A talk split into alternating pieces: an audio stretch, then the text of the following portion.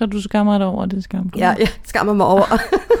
det er skamfuldt. Det lyder som den typiske bonusmor følelse. Ja, øhm, men også skamfuld over de følelser, man får hen ad vejen.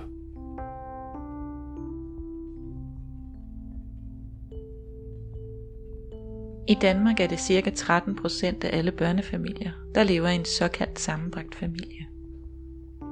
Og noget tyder på, at dette er en kompliceret familiekonstellation.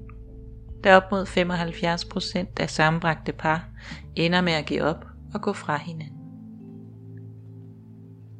I denne podcast vil du høre personlige historier fra kvinder, der bor i en sammenbragt familie. Mit navn er Linnea Villén. Jeg er musiker og mor til to. Jeg har selv levet i en sammenbragt familie i snart tre år og har to bonusbørn. Jeg oplever, at der er et enormt tabu omkring de følelser, jeg som bonusmor kan have over for hele konstellationen og over for de ekstra børn, som er en del af mit parforhold. Mit håb er, at du kan genkende dig selv i disse kvinders historier, og dermed få mindsket følelsen af, at du er forkert, hvis du synes, det er ekstremt svært at navigere i denne familieform. Navne og fakta kan være ændret for ikke at udlevere børn og voksne. Jamen velkommen til i, i mit soveværelsestudie. og det er dejligt, du vil komme. Og jeg tænkte på, at det kunne være fedt lige at høre, hvad din sammenbragte familie består af. Hvilke medlemmer, der ligesom er med i den. Ja. Øhm, altså den består af mig og min mand. Ja. Og så har vi faktisk øh, tre børn hver. Så vi har i alt seks sammenbragte børn. Ja. Øhm, Wow. det er ret mange børn. Og øh, det er ikke alle, der bor hjemme. Nej, vi, han har to, der bor hjemme hos os, og en, der bor ude. Og jeg har lige nu en, der bor hjemme, og to, der bor ude. Men i starten af vores forhold havde jeg også to børn, der boede hjemme hos mig. Hmm. Så jeg har tre børn ude og tre børn hjemme. Ja, det har vi. No. Og så har du øh, fortalt mig, at de faktisk også har en lille barnebarn eller Ja, noget. det har vi. Det er min datter, der øhm, kom og fortalte det for nogle år siden, at nu skulle jeg være mormor. Det No. er virkelig, virkelig dejligt. Ja. Ja. ja. Så en udvidet Ja, lille sammenbragt familie. ja det er det. Ja. Med mange titler. Mm. ja.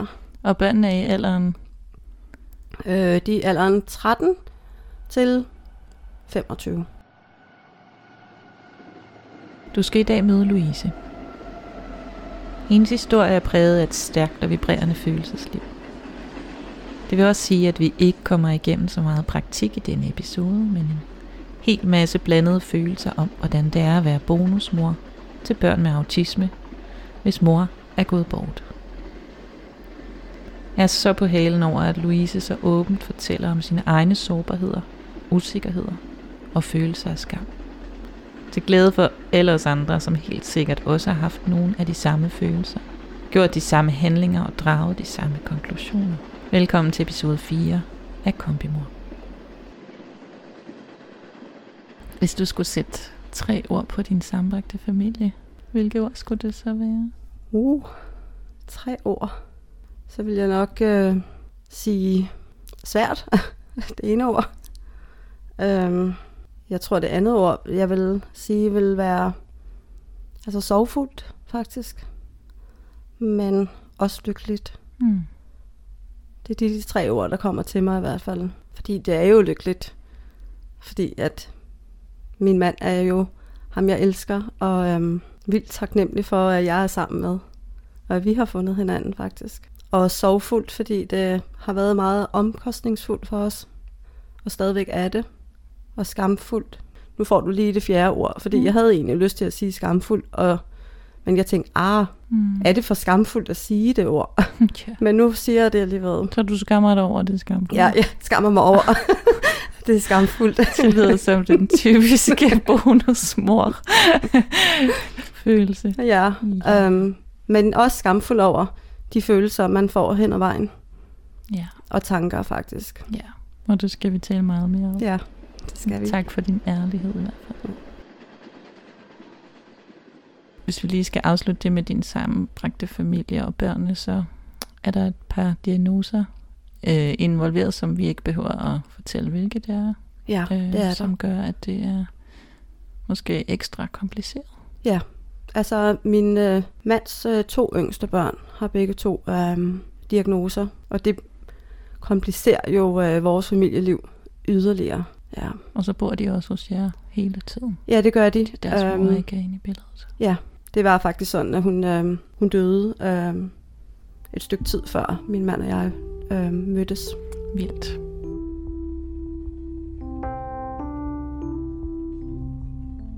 Men hvis vi skal skrue tiden tilbage, cirka fire år. Ja. til hvor I møder hinanden. Det er faktisk øh, lige omkring fire år siden, i denne her tid, vi er i lige nu. Mm. Hvordan Ja. mødte I så hinanden? Jamen det er sådan, at jeg sidder hjemme øh, hos min veninde en weekend, og er single, og er lige kommet mig over, eller ikke lige, men jeg slikker sårene efter et ret voldsomt forhold, jeg var i. Øh, Og jeg er sådan to år inde i den bearbejdelse, nej, be- bearbejdelse hedder det. Og min venindes eksmand sidder og eller fortæller også om, at han er på en app, en uh, dating-app, og jeg er sådan, åh, det orker jeg ikke, alle de der apps, men jeg tager alligevel imod rådet og downloader den og kigger sådan meget spontant og falder over et billede af en mand på en strand, og jeg siger til min veninde, ham her tror jeg, der er noget med, og liker det, og han liker så tilbage, som de der tjenester nu gør, og så begynder vi at skrive sammen, og inden, altså inden den aften er omme, så siger jeg faktisk til min veninde, øh, jeg tror, jeg ender med at blive gift med ham her. Og hun er sådan, hvad fanden er det for noget, du siger? Så det er bare sådan en fornemmelse, jeg har. Og, men jeg, på hans profil kan jeg jo se, at han er enkemand, og, og tænker, åh nej, hvad, hvad er det her for noget? Men vi aftaler at snakke lidt ved og skrive lidt, og vi, meget hurtigt finder vi faktisk sådan ud af, at vi skal mødes. Efter tre uger, tror jeg, skal vi gå en tur. Men der melder han faktisk fra. Og er sådan meget ærlig og siger, jeg er ikke klar. Mm. Jeg kan ikke. Og det er faktisk, kan jeg jo godt forstå, fordi det er ikke så lang tid siden, at hans øhm, kone er død. Og jeg tænker, at det viser faktisk, at han er rigtig oprigtig og, og ordentlig. Så der går faktisk øh, seks måneder, hvor vi bare skriver sammen. Okay. Og så en dag, så skriver han til mig, at nu er han klar til at møde mig. Og så øh, mødes vi ude i en skov og går rundt i mange timer. Og øh, ja, så bliver vi faktisk kærester. Wow. ja. I vidste nærmest allerede på forhånd, at de ville blive kærester. ja. Ja. Og min veninde er sådan i den her mellemliggende periode på det der halve år, sådan, jamen skal du ikke snart se ham, eller sådan. Men det har jeg ikke brug for, fordi hvis det ender med, at han vil se mig, så kommer vi til at være sammen i lang tid. Mm. Så det er sådan helt afklaret med, at og det er sådan en mærkelig følelse, at ligesom om, at man kender ens skæbne på forhånd, uden at vide, hvad den byder en. Eller Ja. man ens mavefornemmelse siger det, ikke? kender jeg godt den følelse, hvor man bare sådan, ja, er helt afklaret, så man behøver ikke være sådan, uh, bare det går, fordi man ved bare sådan, det kommer det til. Ja. Det var en meget mærkelig oplevelse, faktisk. hvordan er det at tænke tilbage på det? Det er sådan, det er hyggeligt, og det er dejligt. Og det er sådan, man får lige sådan et sug i maven af, åh, oh, det var derfor. det var jo derfor. Ja. Ja, det kan man godt glemme i hverdagens hektiske liv. Så hvordan definerer du øh, tidspunktet, hvor I mødte hinanden? Var det, da I først begyndte at skrive sammen, eller var det, da I mødte hinanden fysisk? Altså, vi betegner vores årsag som den dag, vi mødtes fysisk. Ja, Det er den dag, vi fejrer. der blev I kærester. Ja, der blev vi kærester. Ja. Og det, jeg tror, det var sundt for os, den måde, vi gjorde det på. Fordi vi kendte jo faktisk hinanden rimelig godt. Et halvt år som skriveri, så lærer man hinanden rimelig godt at kende. Uden at kende hinanden, for man har jo ikke mødt hinanden fysisk. Havde du hørt hans stemme også? Ja, vi havde også talt i telefonen, Mm. men, fa- men det primære øh, foregik det øh, faktisk på, øh, på skriv. Ja, det var en sjov tid og en dejlig tid. Ja. Ja. Og så indleder vi faktisk, hende, altså vi starter så med at gå en masse ture, og altså min mand står i en situation, hvor han har ekstremt dårlig samvittighed over for sine børn. Og sin afdøde kones familie, faktisk. Um, så han er sådan en... Altså, jeg er jo vildt forelsket. Og bare sådan, wow, det her, det bliver bare virkelig godt. Og jeg føler bare, at jeg har super power øh, eller kræfter. Og min mand, han er mere sådan... Han har brug for at restituere på en eller anden måde. Eller sådan forene sig med, at han er blevet forelsket i en anden kvinde. Og, og det er okay, han har de følelser. Mm.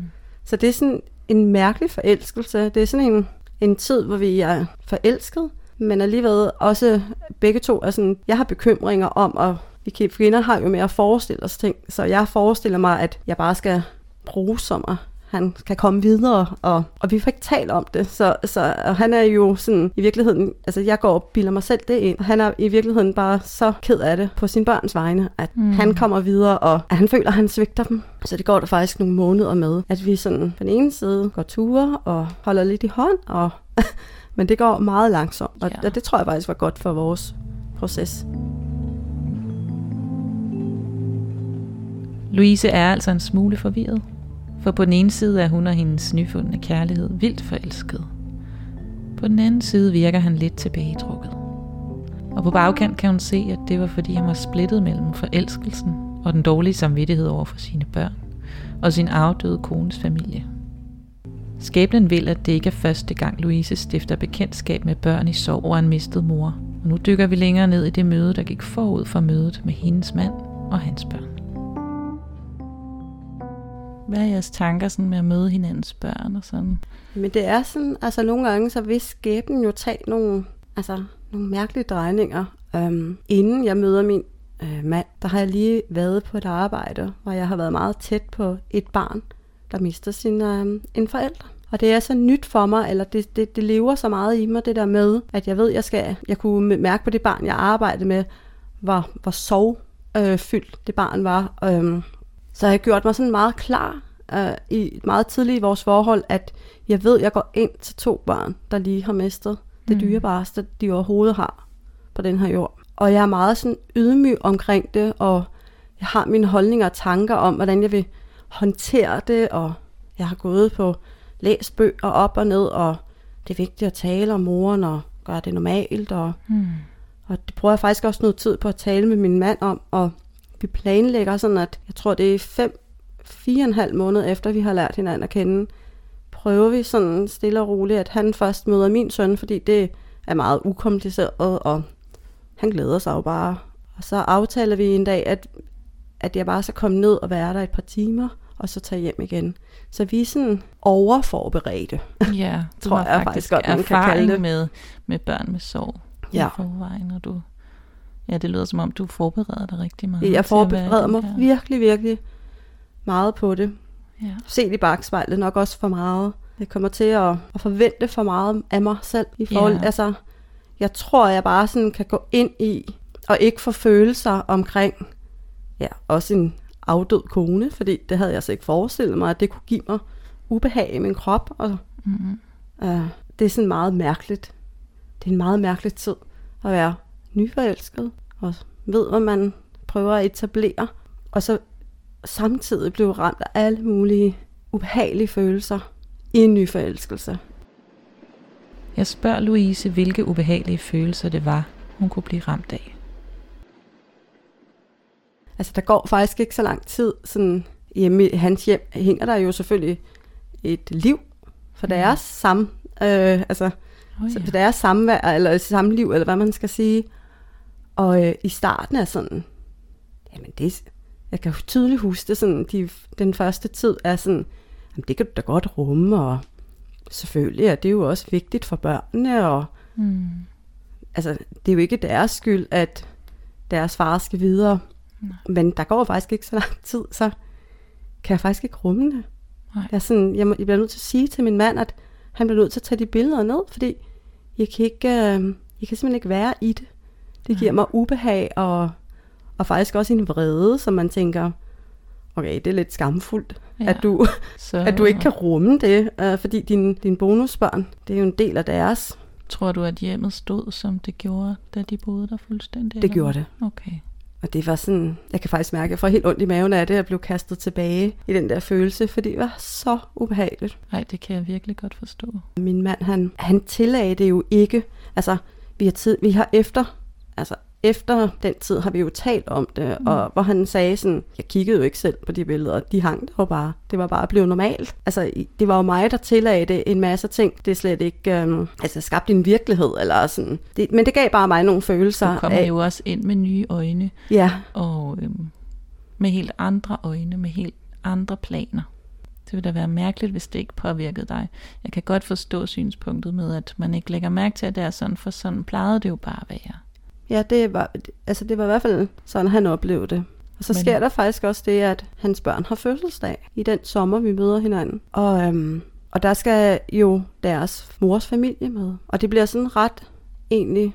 Altså, der sker noget til den fødselsdag, som der gør, at jeg har ligesom forberedt mig på, at det kan du godt rumme, og du skal vise børnene, at du selvfølgelig godt kan være i det. Mm. Det er dem, der lige har mistet, og du skal være den voksne, og, og de, den familie der er der i nogle dage, hvor jeg også er i huset. Og jeg kan bare mærke, hvordan jeg sådan, altså hele min krop slår knuder. Og jeg kan næsten ikke, jeg kan huske den fødselsdag, som var det i går. Det var så ubehageligt at være i, det der med at skulle prøve at kunne rumme, og skulle være noget, man... Altså give sig selv nogle evner, som man overhovedet... Altså som jeg ikke havde. Så det ender med, at fødselsdagen er slut, og folk er taget hjem. Så begynder jeg bare at græde helt vildt. Ligger bare inde i min mands seng og græder, og siger, mm. jeg kan ikke. Altså, jeg kan ikke give det, jeg gerne vil give. Mm. Min krop er ved at gå i to og splittes ja. i tusind følelser. Og der beslutter jeg mig faktisk for at, at mærke efter, at selvom vi er nyforelskede, selvom at nogen måske vil mene, at det burde jeg kunne rumme. Mm. Men jeg, jeg siger til mig selv og siger til min mand, at altså, hvis det her skal fortsætte, så, så kan jeg ikke indgå i så intime relationer. Det, det har jeg simpelthen ikke lyst til at byde min, um, mit eget sind fordi mm. det går i stykker af. Og heldigvis, så øhm, kan min mand godt forstå det. Men han prøver jo også at skabe noget, der er trygt og forudsigeligt, og som der var engang for børnene. Så det er sådan en, en limbo-tid. Af, det er sådan en mærkelig tid, det kan jeg godt fortælle dig. Altså det er sådan, når jeg sidder og tænker tilbage på det nu, det er sådan en... De fleste forhold, de er jo vildt nyforelskede og sådan... Men det, sådan var det faktisk ikke for os, fordi det blev hurtigt kompliceret. Ja. Så Og på det tidspunkt har vi jo kun været kærester i, i syv måneder. Og her er I ikke flyttet sammen endnu? Nej, det er vi ikke.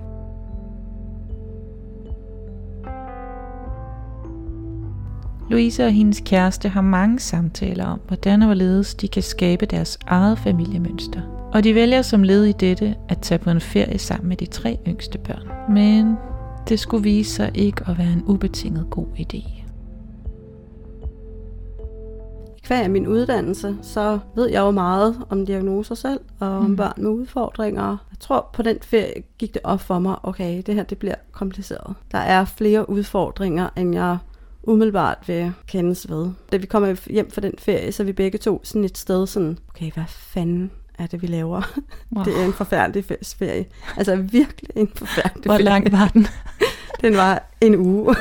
det var også... Ej, men det var forfærdeligt. Um, min mands søn får flere altså nedsmeltninger i kvæg af hans diagnose. Og, og det handler jo i virkeligheden om to mennesker, der var nyforelskede og troede, at altså, jeg tror ikke helt, at jeg havde det var ikke helt gået op for mig, hvor udfordret han egentlig var. Og jeg tror, min mand, han, han havde lidt håbet, at det ville gå lidt over med tiden. At, Mm. at, at tiden ville lindre. Ja. Um, og det, det blev virkelig en svær ferie. Men der er også en, måske forestiller jeg mig en dobbelthed hos dig, fordi du er jo vant til at arbejde med, med børn og unge med den slags udfordringer. Men det her er jo ikke en professionel relation. Det er overhovedet ikke en professionel relation. Nej. Og det giver, altså, jeg får jo også en masse følelser, som jeg ikke selv kan finde hovedet eller hale i. Jeg tænker, hvorfor føler jeg sådan nu? Ja. Hvorfor bliver jeg så pisse irriteret på de her børn? Ja. Og, og hvorfor bliver jeg også så pisse irriteret på min mand og synes, at det er da en mærkelig måde at gøre tingene på? Eller, altså, vi har faktisk nogle snakke efter den ferie, fordi på den ene side, så er jeg meget bevidst om det der med at prøve og ikke gå over hans grænser i forhold til hans forældreevne. Og på den anden side, så på det tidspunkt, så er der nogle ting, der går op for mig i forhold til den familiekonstellation. At der er nogle usunde ting, Hmm. blandt andet hans yngste der, øh, barn, som jeg får en følelse af, at hun er ved at udvikle noget fejlsorg i forhold til sin, øhm, til sin mor. Hun taler ikke om det, og, altså det der med, hun er død, og det er der ingen, der taler om, og det, det bliver sådan en, noget, noget, noget, der er usundt. Der er nogle alarmklokker, der ligesom ringer i, i hele min krop, og det får jeg ligesom sagt til min mand, og, og får sagt til ham, at hvis jeg skal være i det her, så bliver vi nødt til at sadle om. Der er nogle ting, der bliver nødt til at være anderledes. Og i kvæg af den store, eller den søndens diagnose, er der også nogle ting, at altså jeg kommer jo ind med, med min søn, og, og han på en eller anden måde, så bliver jeg jo også ramt af følelsen af, han skal da ikke lide under det her. Det er jo Mm. ikke hans skyld. at det er jo selvfølgelig heller ikke min mands børns skyld, men vi bliver simpelthen nødt til at få lagt nogle planer Ja. og sat nogle ting i gang, for at vi kan arbejde eller være i det. Og er det her efter ferien, du tænker de her ting? Ja, det er det, fordi det bliver så ja. klokkeklart for mig, hvad det er, der egentlig er på spil. Og, og det er nok også der i starten af vores forhold, er jo sådan, åh, oh, det er sorg, altså det er diagnoser, det er sorg. Øh, Jeg er sådan mm. rimelig sådan, jeg er jo ikke så følelsesmæssigt involveret i, i starten. Nej, du har Men- Men, stadig dit eget hjem. Og, Ja, og jeg har jo også stadigvæk, jeg har jo pauser, men på den der ferie, der, der bliver det bare så tydeligt for mig, hvad der også er på spil. Og min mand er jo en fantastisk mand, så han er faktisk rimelig åben over for de ting, jeg siger, og kan godt se det, og begynder egentlig at, at få noget hjælp til den yngste pige. Så der har du faktisk lidt indflydelse der. Ja. Mm. Og det er faktisk også det efterår, vi beslutter os for, at hvis vi skal have en chance for at overleve som familie, så skal vi flytte sammen. Men vi er også klar over, at det er måske for tidligt i forhold til børnene. Mm. Så vi aftaler faktisk, at min mand skal flytte tættere på mig, for at vi ligesom kan stemple lidt mere ind og ud af hinanden. Okay, Så, så. ikke flytte sammen, men simpelthen, at han flytter tættere på. ja. Da de har været kærester et lille års tid, flytter Louises mand tættere på hende. De har begge forventningen om, at de kan skabe noget, der mere ligner en familie. Oplevelser, rammer, minder. Men altså uden at flytte helt sammen af respekt for børnenes sorg.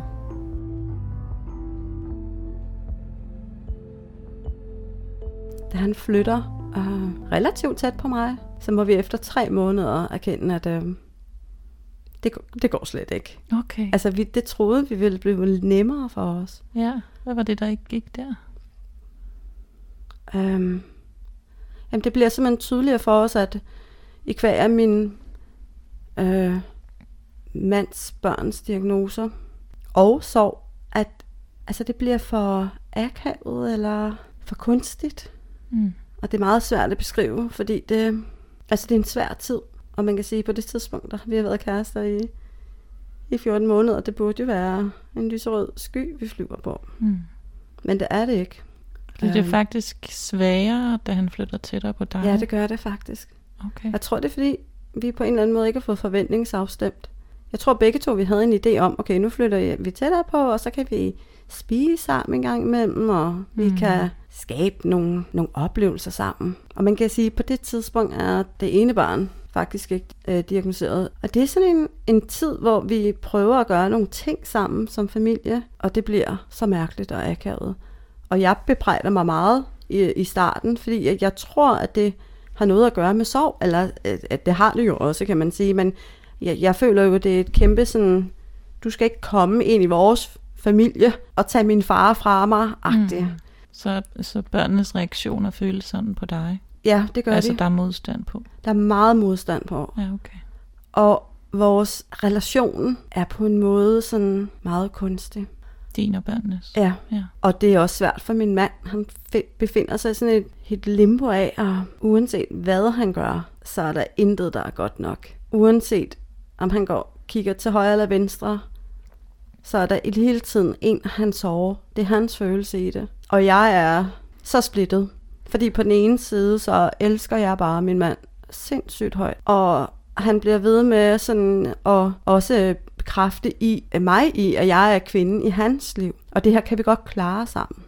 Og jeg har også en, en tro på, at, eller jeg tror på, at der er en årsag til, at man møder hinanden. Og jeg kan jo se, at min mand har også brug for et kærligt skub i nogle andre retninger. Og jeg er jo også en kvinde, der ikke er bleg for at sige mine holdninger og meninger, så det er også en tid, hvor vi egentlig tager vores sådan rigtige første diskussioner, fordi jeg kommer også til at, at være lidt grænseoverskridende i min adfærd over for min mand, fordi jeg er så, fø- er så fyldt op af grimme tanker og følelser omkring det hele, og samtidig øh, mega forelsket. Så vi tager ligesom vores første ture omkring det, der ikke er særlig rart faktisk. Ja. At man får sagt og gjort nogle ting, der er virkelig dumme. Og, og jeg sådan befinder mig i en, også i en, i en tid, hvor jeg sådan, altså jeg skammer mig så frygteligt over, at jeg ikke kan rumme. Jeg kan ikke rumme uh, de følelser, at hans børn giver mig. Jeg, jeg kan simpelthen ikke finde hovedet og hagen i det. Og øhm, der går tre måneder, for han er flyttet tættere på øh, vores, øhm, eller på min bopæl. hvor jeg får sagt til ham en dag, det her, det går ikke. Altså, det, altså vi bliver simpelthen nødt til at beslutte os. Enten så bliver vi nødt til at sige tak for nu, mm. eller også så bliver vi nødt til at, at tage altså, endnu øh, et større step og flytte sammen. For jeg, tænker, jeg tror på det tidspunkt, at det er det, der skal til. Altså, mm. at vi ligesom skal få lagt vores, øh, hvad skal man sige, altså vi skal ligesom have, have banet vores eget, eller skabt vores eget familie. Ja. Og vores egne mønstre, og vores egne vaner, og vores egne traditioner. Og, og min mand er egentlig enig, fordi han kan også godt mærke, at det der, det, det blev endnu mere skævt. Selvom vi troede, det ville være det bedste. Så inden for to måneder har vi købt et hus. det var som er, altså, wow. og set i bagspejlet, så skulle vi måske vente med det. Det var så mærkeligt, at vi gjorde det, men det gjorde vi. Og det gjorde vi jo, fordi vi elskede hinanden, og, og jeg troede på det tidspunkt, at det faktisk handlede om, at vi ligesom skulle vise børnene, at det her, det mener vi, og vi tror på det, og, og jeg var jo også stadigvæk af den overbevisning, at børnene lidt havde brug for en reservemor. Mm. Altså, det, det troede jeg på der. Og jeg havde også en, en forestilling om, at når vi så ligesom boede sammen, så ville der falde noget ro på situationen, og børnene ville måske sådan finde ud af, at, at jeg ikke også, altså at jeg ikke kun er en idiot, ja. at jeg også, øh, at jeg faktisk gerne vil deres øh, selskab. Ja, og deres så, bedste. Og, ja. Og deres bedring. Ja, og, og, ja. og jo faktisk i virkeligheden bare gerne vil have, at de er i udvikling. Eller i trivsel, i hvert fald. I hvert fald lidt trivsel, ikke? Altså, jeg vil, ja. jeg vil, der var nogle ting, jeg gerne ville... Jeg vil gerne have, at tingene skulle være lidt bedre, fordi jeg følte ikke, det var godt for dem så godt der. Så vi vælger simpelthen at købe et hus. Ja. Og ja, så sker der faktisk også det, at min memse datter reagerer voldsomt på det. Det synes hun virkelig er svært. Når hun vil ikke flytte med, og på det tidspunkt er hun faktisk øh, myndig. Eller også er hun lige ved at blive det, det kan jeg faktisk ikke huske. Men det er sådan, hun er i hvert fald stor nok til, at hun godt kan bo på kollegie, hvis det er det, hun vil. Mm. Men der er min mand bare sådan virkelig god, og sådan, jamen, hun, hun, hun skal bare lige have tid. Og det skal nok komme, og hun er meget vred. Hun er virkelig vred, og synes, jeg svigter hende, og hvorfor kunne jeg ikke vente nogle år, og og der bliver jeg også ramt af en, en dårlig samvittighed, fordi sådan, okay, hvorfor, hvorfor har du så travlt? Altså? Mm. Hvorfor skal vi nu? Hvor, hvorfor er det så vigtigt med det hus? Men det var vigtigt, fordi hvis vi skulle have en chance for at leve sammen, min mand og jeg, og skabe det liv, som vi gerne vil leve, så, følte, så føltes det rigtigst. Altså det, det, det følte, det var uundgåeligt. Altså vi blev nødt til at sadle om, hvis vi skulle have det til at fungere. Louise og hendes mand havde da de flyttede sammen, fået gang i noget professionel hjælp fra en psykolog til den yngste datter. Og også fået sat en sagsbehandler på fra kommunen. For de var godt klar over, at hvis dette skulle fungere, havde de brug for noget hjælp udefra. Det lyder som om, at din mands børn og hvordan de har det med deres sorg og med deres hmm, diagnoser, fylder meget i tankerne omkring jeres familie. Hvad med dine børn? Var der også plads til at tænke på, ja, hvordan det var for dem? Altså, øh, det bliver jo tydeligt for mig, at jeg lidt har glemt min egen store, eller min mellemste pige, da hendes reaktion på, at vi skal flytte sammen, er så voldsom. Mm. Min lille søn, han prøver sådan faktisk i, på hans egen måde, altså der, hvor han er i sin udvikling, ligesom give udtryk for sådan, hvorfor skal vi være der? Eller hvorfor skal vi nu det? Og det vidner jo også om, at jeg måske også havde en tendens til at, at være for meget over i min mands børn. Ja. I kvæg af, det var sådan nogle voldsomme livsvilkår, de stod i. Men alligevel er der noget i, dem, i mig, der siger, i kvæg af min, min livserfaring og andre, hvad skal man sige, bekendtskaber, der gør, at jeg godt ved, at det er vigtigt det her. Mm. Altså det er vigtigt at prøve at holde fast i, i mine egne børn også, og, og hvad der egentlig, og hvad de egentlig har brug for. Men i og med, at, at mine børn jo på mange måder er ret velfungerende, så har man jo en tendens til som mor at sige sådan, men det går jo, eller så fik, jeg får faktisk ikke prioriteret det nok, og det nærer mig også altså ekstremt, og især da vi så bor eller flytter sammen, der går det sådan op for mig, det er jo, at det er jo også min søn, der lider under det. Øhm, fordi det, altså, for at sige det som det er, altså, da vi så flytter sammen, der bliver alt meget værre. Altså det første halve år, da vi bor sammen, er forfærdeligt. Har I talt om, hvordan I gerne vil have jeres familie til at fungere, inden I flytter sammen? Altså ja, altså vi er jo sådan helt øh, enige om, at nu flytter vi sammen for ligesom at være en familie. Ja. Der er en mor og en far, slash, altså eller en bonus, og vi laver den fejl, kan man sige, altså det kan man jo godt sige, når man ligesom skal kigge tilbage nu, ja. at vi går meget op i, at vores familie ligesom skal bestå af mig og min mand, og vi har ligesom den samme rettighed -agtig. Så vi vil gerne ligesom have en familie, der ligesom bærer præg af, at nu er vi en stor familie, og Børnene kan lige så godt spørge mig, som de kan spørge min, min mand, og min søn kan lige så godt bruge min søn, eller min mand, som han, han kan bruge mig. Og min søn er sådan set ret god til det, altså sådan at gå ind og ud af relationen, men det er meget udfordret med min mands børn, og det er jo også i kvæg af, at de har mistet deres mor. Så det er sådan, vi er sådan, efter tre måneder ved at flytte sammen, så er alt kaos. Han, min børns datter eller min mands, nej, børns datter, min mands datter, altså hun taler ikke til mig, hun ignorerer mig fuldstændig. Og når vi sidder og spiser, så er der altså så stille som en, altså ulideligt stille under vores måltider. Og jeg kan næsten ikke være i det. Altså, jeg bebrejder mig selv big time og tænker, okay, hvad er det, jeg gør forkert? Og jeg bliver voldsomt irriteret på hans børn. Altså, hmm. sindssygt irriteret. Altså, alt irriterer mig. Ja. Um, og det på det tidspunkt, der ved jeg godt. Og samtidig med så, at bliver jeg også nærmest irriteret på mit eget barn, fordi at han måske kommer til at fjolle lidt, eller altså, noget, der overhovedet ikke er berettet. Altså, fordi jeg var så overbelastet, eller det var min mand også. Og jeg prøver hele tiden at sådan prøver at hive energien op, sådan snakker med min søn over spisebordet, eller min datter, der på det tidspunkt også bor hjemme. Men der er så dårlig stemning. Altså, man fatter ikke, hvor dårlig stemning der er hjemme hos os. Mm. Og øh, der går ikke så lang tid, så kigger min mand og jeg på hinanden og tænker, det her, det er helvede. Hvad fanden skal vi gøre?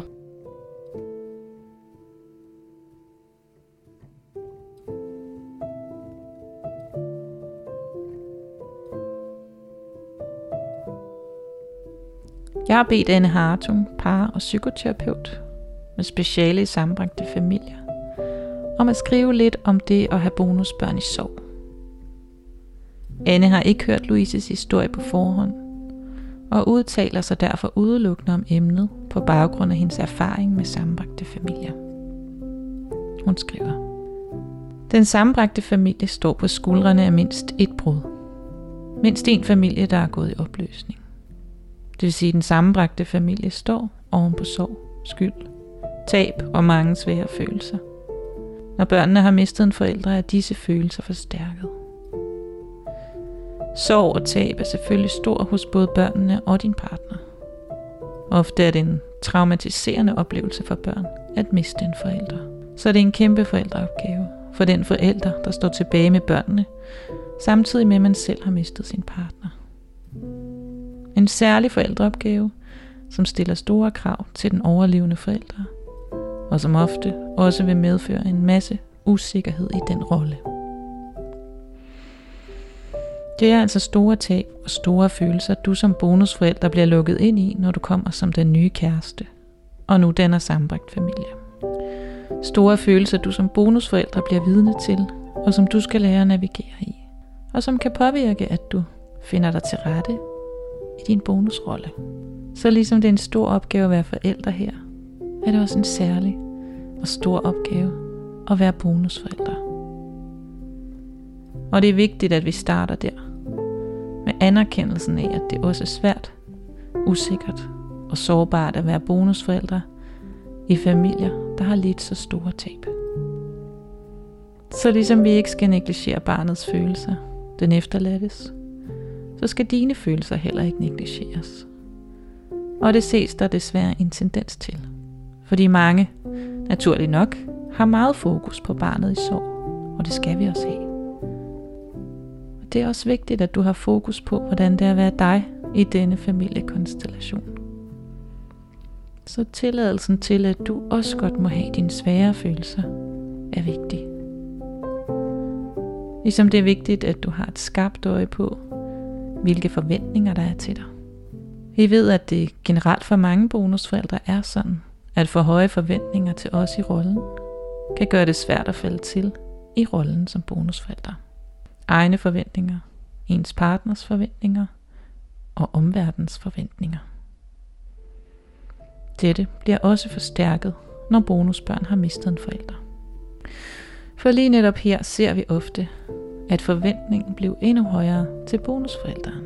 Både i forhold til ikke bare at tage pladsen, men udfylde en plads efter den anden forælder. Det kan ses i forhold til, at du der skal elske barnet og rumme børnenes følelser. Vær omsorgsperson på lige fod med den anden forælder. Her er en massiv forventning, som de fleste af os jo ønsker at leve op til. Disse krav og forventninger er for store i forhold til, hvad en bonusrelation kan bære. Det er vigtigt, at vi ved, at den forventning ofte presser bonusforældre, og det derfor kan være svært at give sig selv tilladelsen til lige at lære barnet at kende, til at sige fra, der hvor vi mærker vores grænser, og også tilladelsen til at have de helt naturlige blandede følelser, for eksempel i forhold til barnet. Og når der ikke er plads til det, føles det som om der ikke er plads til dig. At du ikke helt kan være dig, og du skal leve op til en hel masse. Det kan give følelsen af at være forkert, og ikke lykkes som bonusforældre til nogle børn, der virkelig har brug for voksne omkring dem. Og det her var altså et lille skriv fra en Hartung, par- og psykoterapeut, som er specialiseret i sammenbragte familier.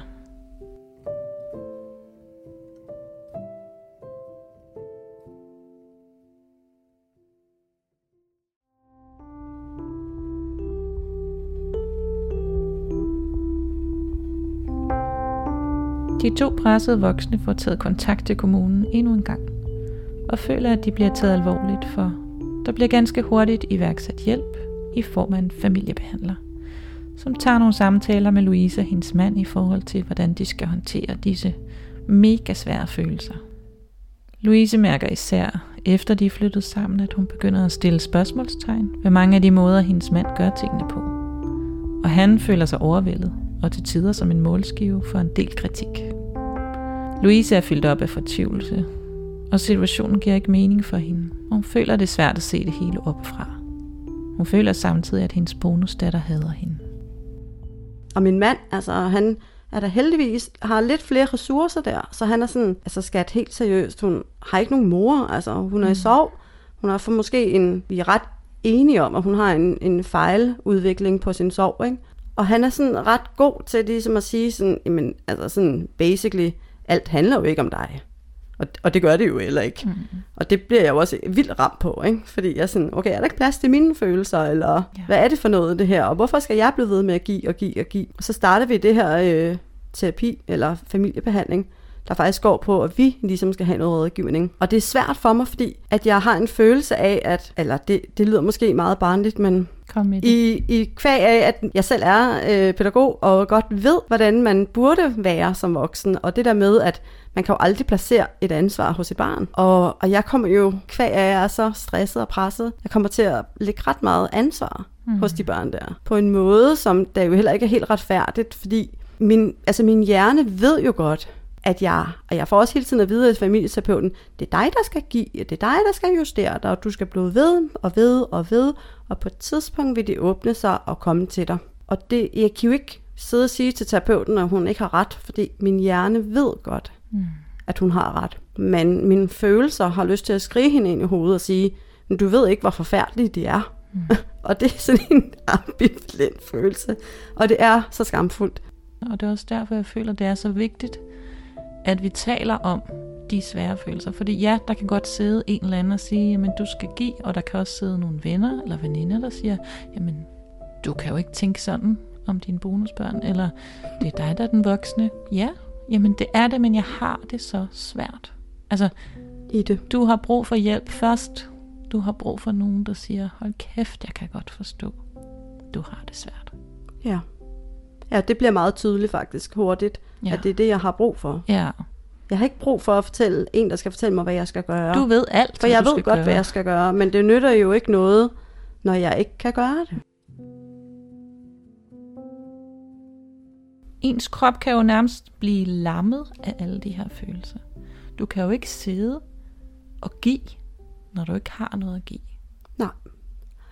Og det der faktisk også sker i vores historie, det er, at for vi øh, flytter sammen, faktisk til dags dato, der er det sådan i, i, i vores relation, eller i min relation til min mands børn, at de, altså, de spørger mig aldrig om noget. Altså det er så voldsom og ubehagelig en følelse, så alle mine kompetencer, som jeg ellers vil mene, jeg vil mene, at jeg er en kvinde, der har mange ressourcer og kompetencer. Men de forsvinder. Det er som om, at, det, at alt, hvad jeg står for og tror på, det forsvinder i den daglige øh, negligering. Øh, og det er så svært. Det daglige pres, som ligger på Louise, er ved at gøre hende syg. Og både hun og hendes mand oplever her, et halvt år efter de er flyttet sammen, at de ikke har flere ressourcer. Når de kommer hjem fra arbejde, sidder de og kigger ind i væggen. Ingen orker tage initiativ til det liv, de egentlig drømte om med fredagsfilm og en tur i skoven en søndag. Men de får endnu en gang hjælp fra kommunen, som sender en anden familiebehandler ud til dem, med fokus på dem som par. De får på den måde kigget på hinanden og bliver enige om, at de er nødt til at sadle om og finde ud af, hvad der giver dem energi. På det tidspunkt er jeg jo også blevet mormor, og er jo en kæmpe lykkeros over det. Og mm. Det er din ældste datter. Min ældste datter. Øh, og, og der er jo også, altså, der kan jeg jo godt mærke, at jeg er så presset, også da hun kommer til, så er bare sådan, jamen det er kun mit barnebarn. Altså, ja. i, i, i, jeg kan næsten ikke rumme det, fordi den lykke, jeg har, det er sådan, jeg bevæger mig i lykke og helvede på samme tid, og jeg vil bare så gerne være i den der lykkeros. Det er sådan lidt svært at forklare, men på en eller anden måde, så jeg vil bare gerne have hende for mig selv. Jeg, jeg er næsten ikke i stand til at, at kan dele det, fordi ja. det, det giver mig styrke eller energi. Det er faktisk også sådan, lige da hun dør født, så er jeg jo bare så glad. Altså, og, øhm, og min mands datter vil jo også virkelig gerne se øh, det lille barn der. Ikke? Mm. Og jeg er faktisk lige der så vred på, mit, øh, på min bonusdatter over, at øh, og hun har gjort mit liv så besværligt ja. i så lang tid. Så jeg nægter faktisk min mand, og, at hun ikke skal med ned og se den lille. For jeg kan ikke rumme det. Og det har jeg tænkt meget over. Altså, hvor, hvor vildt, altså, hvordan kan man komme ud på sådan et sidespor, og sige sådan lidt, fordi mm. at ikke kunne rumme det, altså, det, det synes jeg godt nok er vildt. Det siger jo også noget om, hvor presset du, du er. Ja.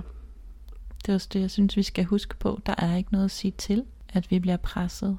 Men det er det der, når vi hele tiden prøver at overtale os selv til, mm, jeg burde godt nok tage mig sammen. Det kan ikke passe, jeg tænker sådan her. Det kan ikke passe, jeg har det sådan her. Jeg er godt nok, jeg må være et dårligt menneske. Det er jo ikke normalt. Altså alt det der er jo med til at gøre, at vi ikke får overskud. For der er ikke nogen, der siger, det er så normalt. Nej. Alle bonusmødre har en grad af de her følelser en gang imellem. Ja, altså jeg synes i stedet for bliver man bombe, bombarderet med ting, man burde gøre, og ikke med de følelser, det giver. Ja, så det er jo det, der gør, at man kommer langt ud. Ja. Det er jo det, der gør, at, at du ikke kan rumme på nogen måde.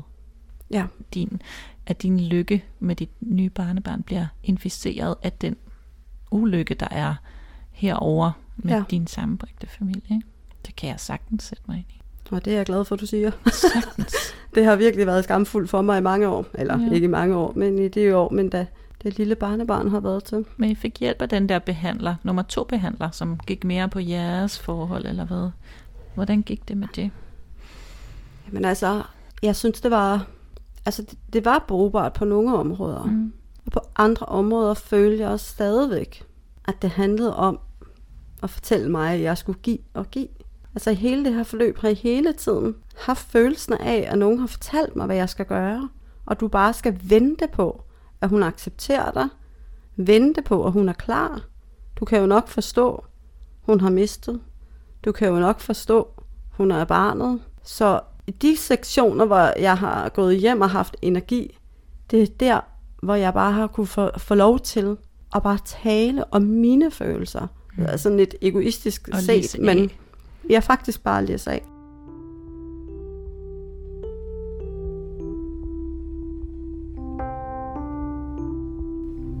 Jeg havde sådan en forestilling om, at, at jeg ville gerne give de her børn den, jeg vil ikke være deres mor, mm. fordi det, altså de har jo en mor, og hun er død, men jeg vil gerne give de her børn nogle bløde værdier, noget nærvær, noget omsorg, men det er der nogle omstændigheder, der ikke tillader. Og det er en sorg. Det er en kæmpe sorg for mig. Det er også en kæmpe sorg for mig, at jeg havde nogle en, en idé og håb om den måde, min søn liv skulle være på. Øhm, han skulle ud og opleve verden, og han skulle have en masse oplevelser. Men i kvæg af de valg, jeg har taget, så lider han faktisk. Altså, min søn lider under de valg, jeg har taget. Mm. For jeg har jo taget et valg om at blive hos min mand. Ja. Jeg har også taget et valg om at acceptere, at det bliver ikke det liv, som jeg ville, som jeg troede, jeg skulle have. Vi kan ikke gøre de samme ting, som andre familier kan gøre. Til gengæld, så har jeg også truffet en beslutning om at sige til mig selv, at det er okay at være, også at være egoistisk i det.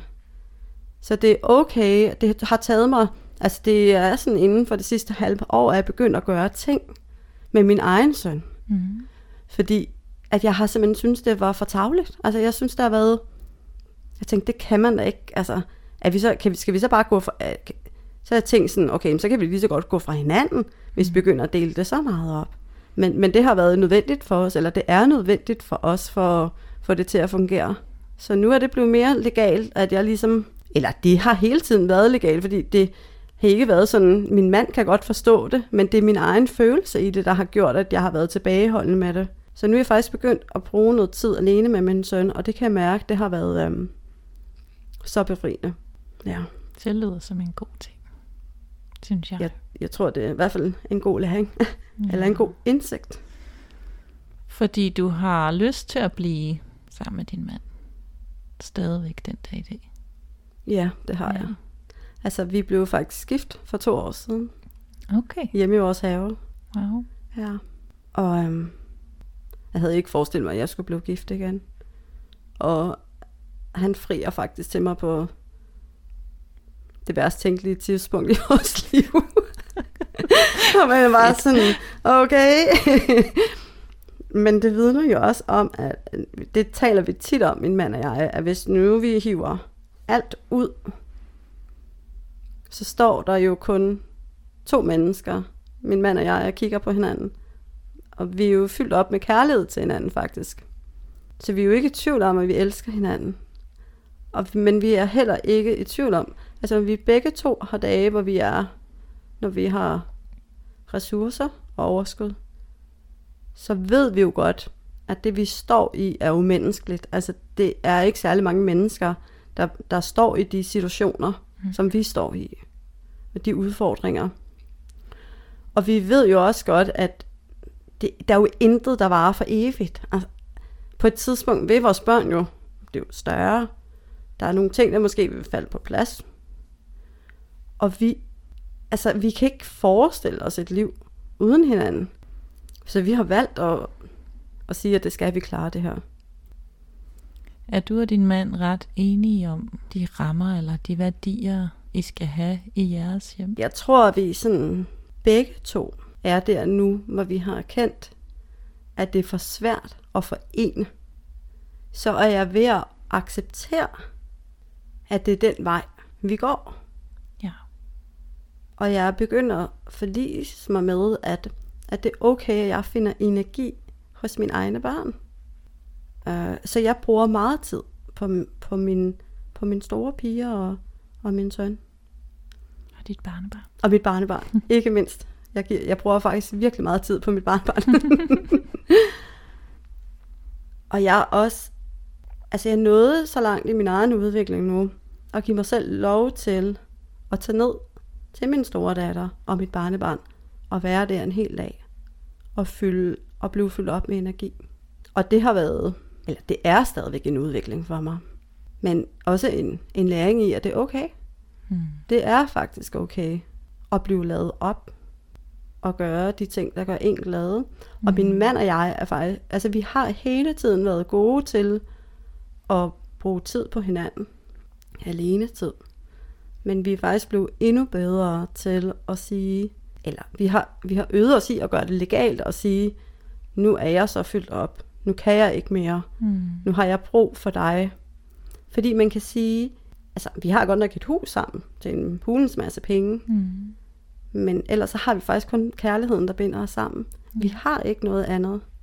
Så hvis ikke vi bevidst passer på den, så, kan, altså, så er det jo, så, altså, så kan vi jo lige så godt gå fra hinanden.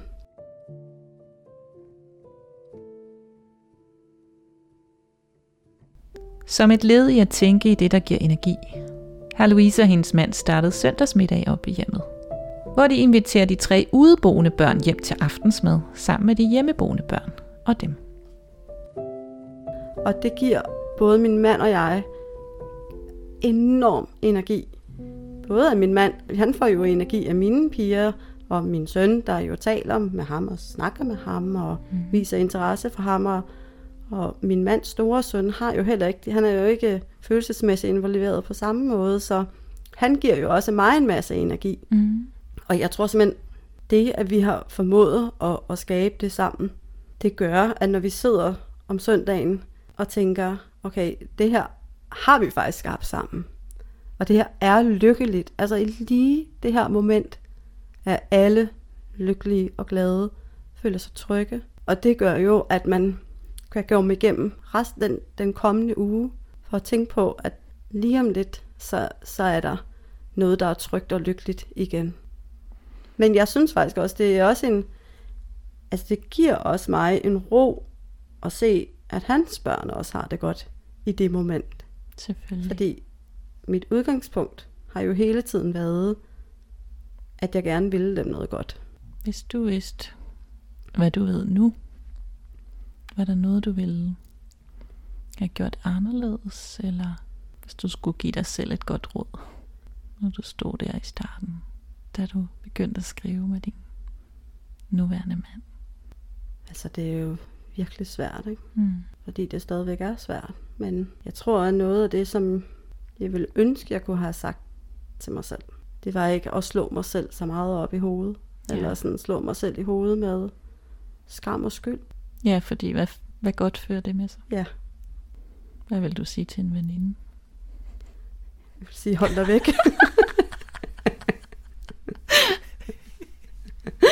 ja, Oh, spiller jeg til er bare grin. ja. Hvad er det bedste ved din sammenbragte familie? det er min familiesøndag. Det er der, jeg føler, der er noget at bygge videre på. Det giver mig håb.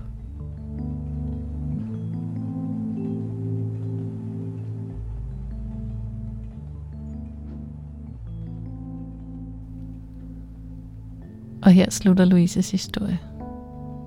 En kærlighedshistorie, som øh, har mange mørke sider, men i hvert fald også en fantastisk kærlighed og de bedste ønsker for hinandens børn. Mit navn er Linnea Evelin, og du har lyttet til episode 4 af Kombimor. Hvis du har lyst til at dele din egen historie, så er du meget velkommen til at kontakte mig enten på Instagram eller Facebook. Min Instagram-profil hedder kombi.mor, og min Facebook-profil hedder bare kombimor. Du kan også skrive til mig på min e-mail, lineavelin, gmail.com. Det musik, du hører i podcasten, er lavet af mig, og det er instrumentaldelen til en sang, som hedder Vi skriger sammen, som jeg har skrevet egentlig også for at prøve at fortæller om, hvordan det nogle gange kan være at være en sambragt familie. Tusind tak, fordi du brugte din tid sammen med os. Tusind tak, fordi du lyttede med.